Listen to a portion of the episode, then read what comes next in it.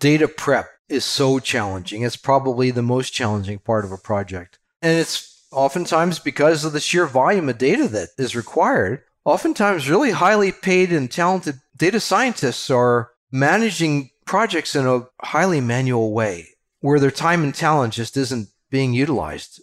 And I'd say that's probably one of the biggest challenges we hear data scientists describe is that they're spending too much time manually managing project minutia. Oftentimes it's the use of automation tools and and project management platforms that can help them to kind of refocus their energies on higher level priorities and allow the the application, the software application or the platform to automate a lot of the workflow and allow other team members to manage a higher percentage of the workflow.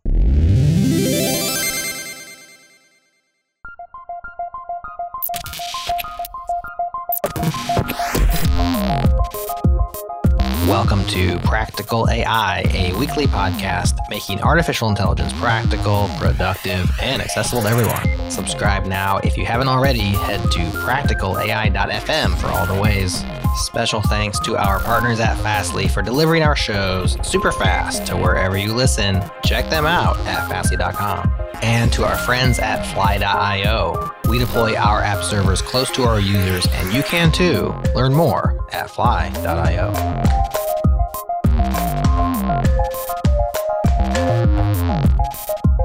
Well, welcome to another episode of Practical AI. This is Daniel Whitenack. I'm a data scientist with SIL International, and I'm normally joined by Chris Benson, who's a tech strategist at Lockheed Martin, but he's doing great tech strategy things and traveling as part of those things. So he won't be joining today, but I've got a really, uh, really wonderful guest and topic to talk about today. We've we've sort of been uh, diving deep into a number of modeling related things in terms of stable diffusion and various things coming out, and I think it'd be good to kind of shift and talk about again we're practical ai so talking about some practical data related things would be worthwhile. And i'm really pleased today to have the ceo of Xelex uh, with me mark christensen. His expertise is is all in the area of data labeling and workflows around that and bespoke uh, data processes. So welcome to the show mark. It's great to have you. Thanks dan. Glad to be here. Yeah.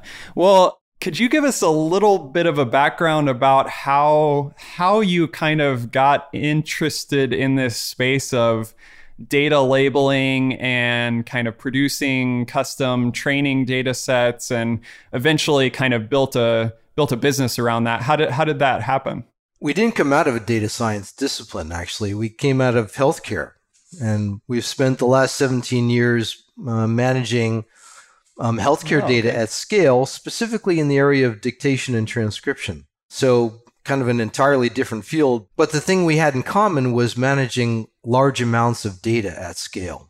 And in healthcare, what we would do is we would record audio, and for 17 years, we recorded audio from healthcare providers and then move that audio through an enrichment workflow, which just essentially was transcription. So we'd have skilled uh, medical transcriptionists in the States and around the world who would take the audio and transcribe it into the completed healthcare note. And a few years ago, we met with a friend of ours um, who was an owner of an NLP company, and he really liked our platform. We happened to be working with him on a speech recognition project. And we really have a need for this in managing training data for NLP workflows. And so um, that launched a discovery process that would, took about two years, and we investigated the use case and determined that um, there was really a, a really neat fit. And so we modified the application for the next two years and then launched our training data services workflow called Xelex AI. So that's how we got into it. That's super interesting. And I know data specifically in the healthcare space, there's some very interesting um, restrictions and uh, very specific processes that you have to have to make sure that you're following in that healthcare space. I'm I'm wondering if you think that that perspective on data and like the security, the compliance things around that data, did, did that sort of shape maybe how you think about handling data for some of these use cases? Any thoughts there? Yeah, man, that's a great question, and you're totally right. You know, data security is so paramount in healthcare, and my colleague at the NLP company, you know, cited that as one of the specific reasons why the workflow that we had in healthcare was a great overlay for data training. The data has to be audited, so data should have a couple of different audit trails on it. Data should be encrypted, both in transit and in rest. Data shouldn't reside on the devices of people that are involved in data labeling. So all those things were just a perfect fit and carryover between um, our healthcare workflow and, and an AI workflow. Yeah, you're right. Interesting. Yeah. I'm wondering as you maybe it's as you talk to this NLP colleague or as you've worked with clients, you know, around the world working on data labeling projects. From your perspective, like how are data scientists most often labeling their data these days and where do they encounter challenges because of how they're approaching data labeling? Yeah, I mean the the greatest challenge we always hear and it's an obvious one is about getting data that's accurate enough to improve the model, especially in specialty use cases or you know let's say new language modeling where a click worker approach doesn't it doesn't hold up. It just doesn't work as well. And for that reason for smaller projects maybe you know the size of a few hundred to a few thousand data objects a lot of our clients try to do the work in house just for the sake of i'd say primarily you know retaining for the sake of quality control but for larger projects um, it's just too hard to to do everything in house, and so it winds up being a combination of in house team members and outside vendors doing the data labeling. For our purposes, um, and the approach that we took, we decided that um, rather than commoditize the role of the editor or the annotator, um, we'd invest more in training and compensating our labelers as a means of building long term relationships. And for us, we found that's uh, an essential part of maintaining the kind of the consistency of the data quality and making sure that the data quality remains at the accuracy levels our clients require.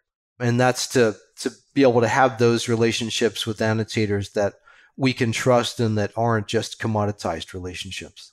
Interesting. Yeah. So, have you encountered cases where uh, maybe clients come to you and they say, Hey, we tried to throw up like a crowdsourced task and get a bunch of labels.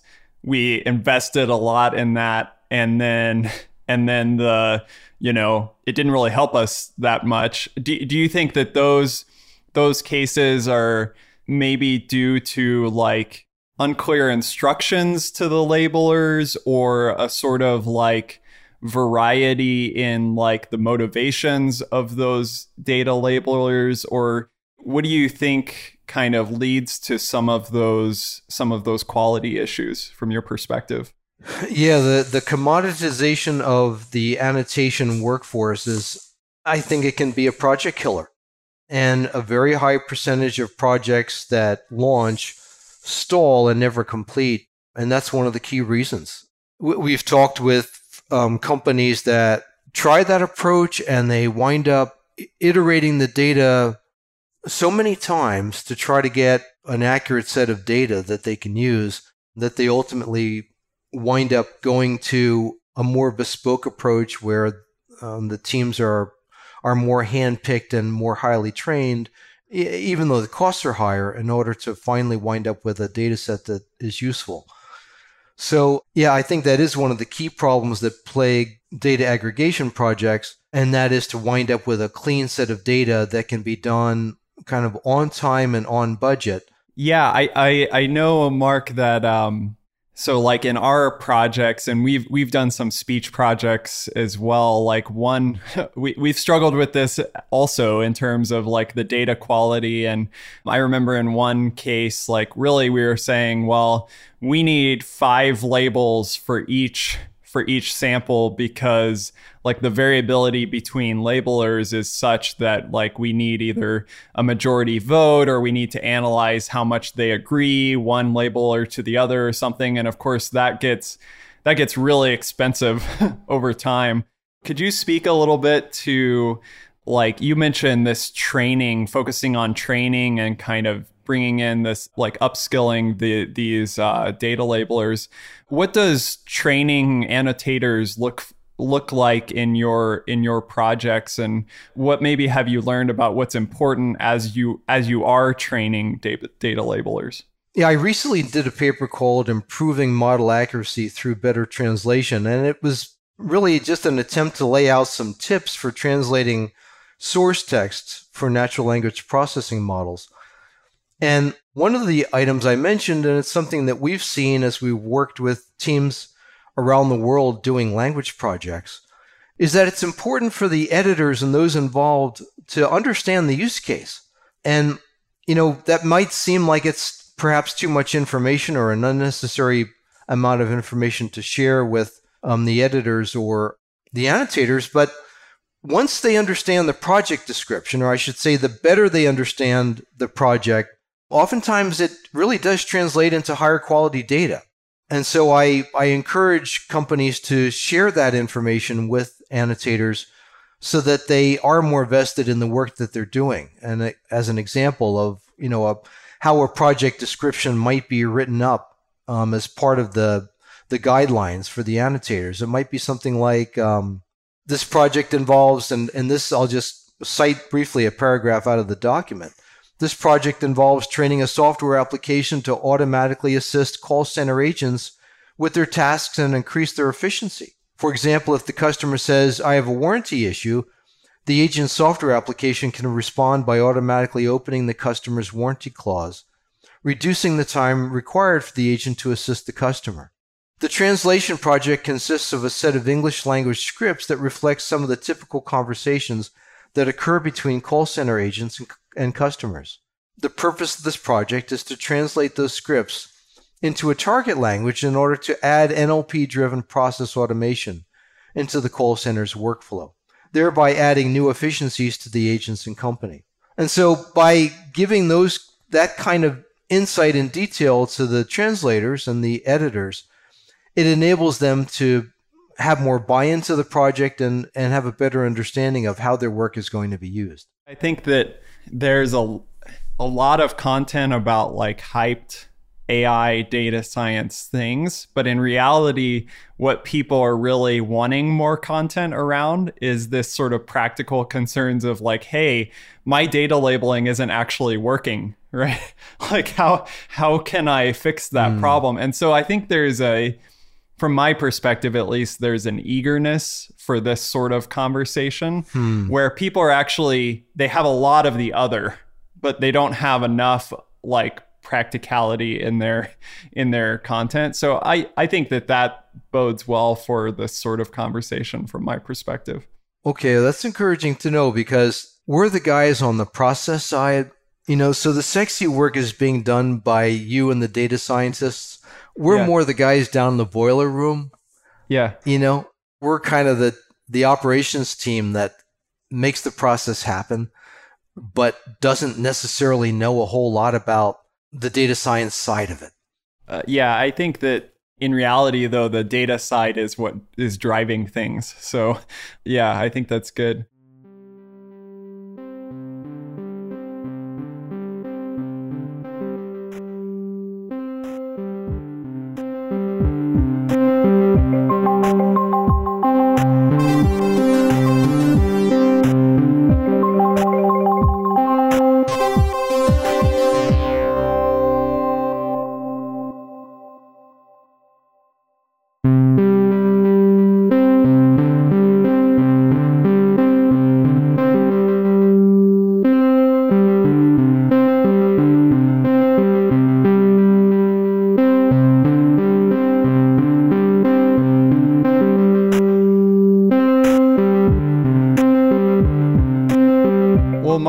We've talked a little bit about the importance of, of training annotators. We've talked a little bit about kind of specific data concerns around healthcare and other things.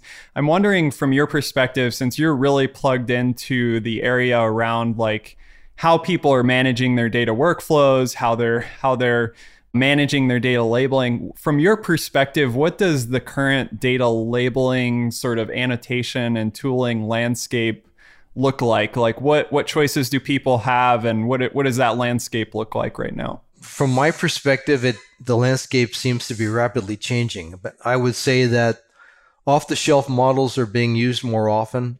Um, they continue to improve and they're used either I'd say as is or with in-house tuning the projects we see and the projects we're getting more involved in are kind of specialty applications where off the shelf models aren't accurate enough or you know they don't exist and cases might be places like uh, medical documentation labeling sentiment and intent projects that have um, a highly customer specific language or vocabulary that um, can't be picked up by off the shelf models and in specialty models i'd say training data is needed in cases where unique vocabularies, you know, warrant kind of highly specialized bespoke model tuning. An example might be gathering business intelligence from call center interactions, for example, where you know the client is seeking to obtain business intelligence through an NLP automation process and they need a model to be custom tuned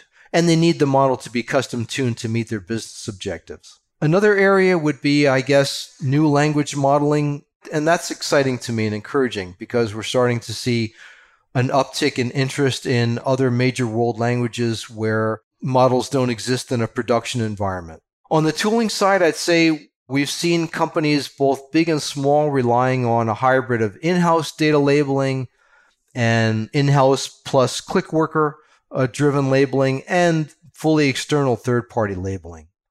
But what we're not seeing is AI companies Mm, that have systems in place to manage those different approaches in a cohesive way. So there's a lot of manual aggregation, there's a lot of one off coding that gets done to unify the results from those hybrid sources. So, to answer your question on the tooling side, this is one area where the, the tooling is broadly not keeping pace with the growth of the industry. And I know it's like one thing, and this comes from personal experience. It's one thing to get data labeled, like gather a label. It's another thing to develop like a workflow around that that's that's integrated into your systems, integrated into your backend. What do you think are the challenges facing data scientists around this workflow side of things and the, the, the bespoke sort of things that they have to do to integrate data labeling into the the sort of wider set of things that they're doing. Yeah. Data prep is so challenging. It's probably the most challenging part of a project. And it's oftentimes because of the sheer volume of data that is required. And what we see, not just at small companies, but even at big companies, is that highly skilled and oftentimes really highly paid and talented data scientists are uh, managing projects in a highly manual way where their time and talent just isn't being utilized as efficiently as it could.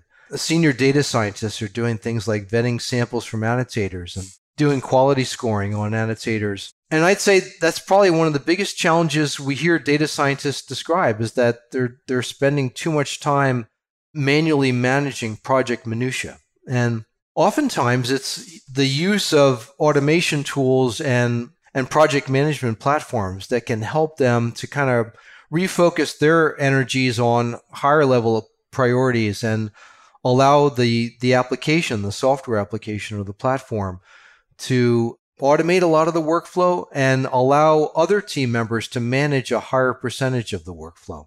So I think that's that's one of the things we're seeing. And along with that, how does uh, Xelex specifically approach the the data labeling problems that you've described? We've talked about sort of workflows. We've talked about the the custom setups that are needed for certain tasks. We've we've talked about a variety of things. How has that filtered down into your approach specifically, and and the approach that Xelex takes? Yeah, workflow platforms are all about moving off of spreadsheets and and manual processes into processes that scale better. That's what we do. We're, we're focused on the production process. So everything from training and managing the skilled labor to meeting deliverables on, on time and at quality levels that clients expect. I mean, keeping projects on, on budget. Those are all things that training data services companies like we, we do and that we bring to the table. Our focus is on making complex workflows easier. And another part, this was interesting that one of our clients said to us one time is that they needed all of the stakeholders at the company to be able to see what was going on with the project. And the platform, our platform, enabled them and other platforms too. It enables stakeholders to do that.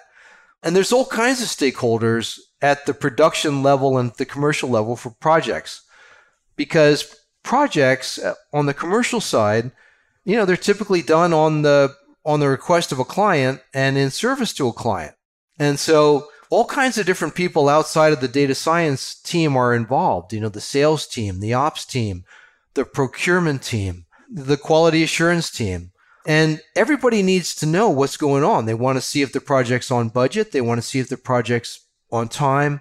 They want to see if, if the quality thresholds that the client has set are being met. And so a platform gives everybody that kind of visibility. And I, I really enjoy and appreciate um, being able to do that for a company because it does then keep all the stakeholders in the loop. At the same time, it allows the data science team to not get bogged down managing minutia uh, manually.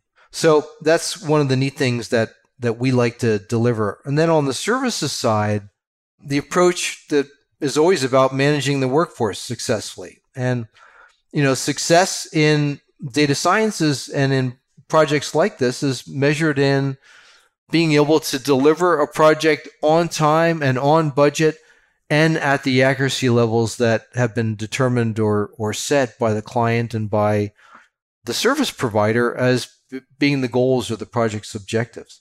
An example of this, kind of, of how this can backfire, is when service providers like us enter a, let's say, a new language or a new project area and you know, maybe their client has come to them and said, you know, can you do this? Or can you do a project in data labeling in this language? And of course, the knee jerk reaction is always, sure, we can do that. But if saying we can do that involves hiring a third party vendor in that target country uh, or target language to do the project, and it's done in a scramble, it can really backfire. And so hiring a third party vendor in cases like that can result in kind of a black box approach where you're unable to adequately measure quality and where you're unable to adequately manage deliverables so that projects wind up running late or projects are delivered with poor quality data. And then you're left kind of scrambling to do those corrections on the data internally or finding another source to do those corrections for you. And it's a recipe for disaster. So for us, kind of the way we mitigate that is when we move into a new language, for example, the initial step is to do the hires and do the training ourselves so that we have our own team and we're not dependent on a third party vendor source for that labeling effort. And that way, even though it's it's going to take us longer and the cost might be higher, and there are cost sensitivities that are realities, but the truth is if you're using a third party vendor and working out of a black box, chances are you're not going to be able to deliver the project on time and at cost. And so your costs and timeline are going to be affected anyway. And so we've opted for taking an approach that's more expensive to our clients, but that ultimately delivers projects with a higher quality and consistently higher quality data that are on time that meet the, the turnaround deliverables even though the price might be a little higher. Yeah, and I, I think that's a really good and practical advice for the whole community that's trying to do a variety of these data labeling projects is really kind of at the start of these data labeling projects, not only thinking about gathering samples, but thinking about how is your workflow going to be managed and how are your annotators going to be trained. Because thinking about that stuff up front and taking time or spending more money on getting getting that in place from the start might actually save money in the longer term if you're not doing as many iterations of of labeling right? If you if you if you start and you do a bunch of labeling and then you don't get the quality that you need then or you get some some sort of unexpected biases or other things in your data that could cause more problems uh, down the line. And one of the things the maybe this isn't a specific i guess it could lead to specific quality issues but one of the things that is hard for me as a um, technical introvert person who's not maybe the most people oriented person in the world is thinking about all of the team dynamics that happen on a data labeling project and setting up like maybe a disparate and kind of distributed set of labelers and vendors for a data labeling project how can the problems associated with those sort of dynamics be addressed in this kind of online distributed labeling environment?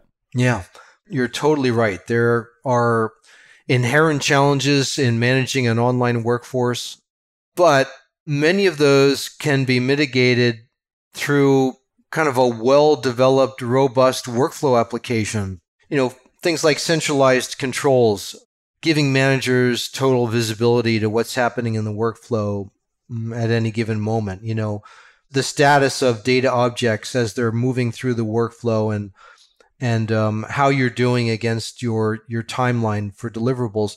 You know, those are the kind of things that software is really good at managing. As I mentioned earlier, we've seen cases even with really large companies where pretty complex projects were still being managed on a spreadsheet. And when you're doing that, there's almost no ability to manage the workflow effectively.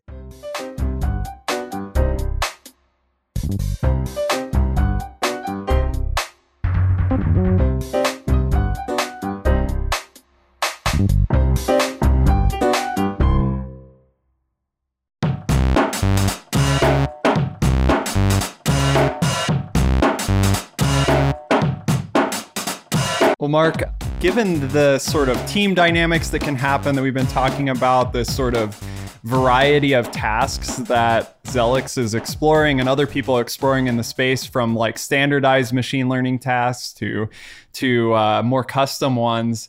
I'm wondering what sort of like would you say about kind of proper ways to set up maybe manual and or annotated QA type of workflows associated with your data labeling? Well, I can tell you a little bit about what we do. The first is to establish the ground truth version of the data object. And for all data objects as they're moving through the workflow. And once we establish the ground truth data object, then we're able to measure the distance between that and the work that the editors are doing. And that helps to generate a whole lot of different metrics for us. You know, who needs additional training, how, how pay might be affected, how our costs are effective if data objects are moving through the QA workflow more for some editors than others. The second thing that we do is a multi level QA workflow so that work gets automatically routed. And that could be in cases where we've got new hires or maybe editors are being flagged via our auto check process for certain error types. And then thirdly, we run an error script that dynamically checks against the known error list so that those items are routinely kind of recycled through the workflow to be re-edited and re-QA'd. So those are kind of some of the typical things we do. Judgments, of course, and multiple judgments on data objects is really important to make sure that using multiple layers of judgments is also important and we we do that through the QA workflow process as well. It's been extremely helpful for me to think through some of the the dynamics and the workflows associated with data labeling. I, I think it's it's extremely practical and, and very useful. I'm wondering as you kind of continue to be more and more involved in this space of data labeling and interacting with clients in the data science and AI space, what excites you about the future of sort of data science and AI practice and you know what maybe within that what could easier data labeling enable in the longer term?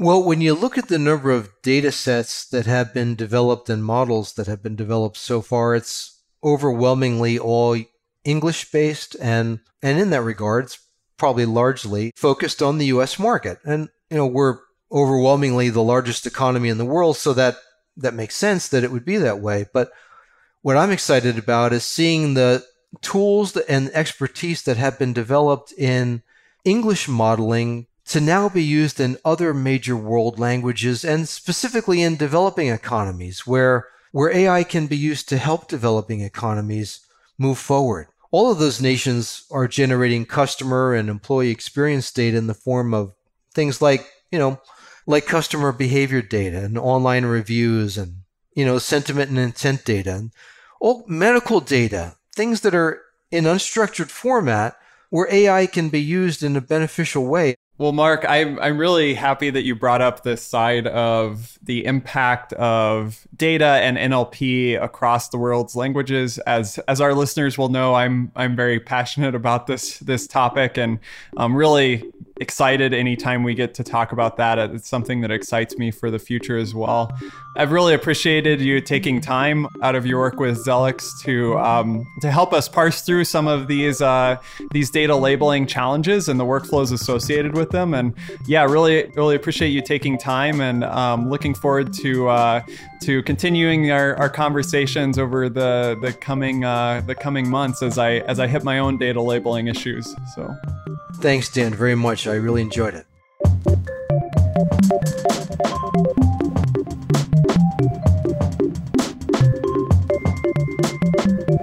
All right, that is our show for this week. If you dig it, don't forget to subscribe. Head to practicalai.fm for all the ways. And if Practical AI has benefited your life, pay it forward by sharing the show with a friend or a colleague. Word of mouth is the number one way people find shows like ours. Thanks again to Fastly for fronting our static assets, to Fly.io for backing our dynamic requests, to Breakmaster Cylinder for the beats, and to you for listening. We appreciate you. That's all for now. We'll talk to you again on the next one.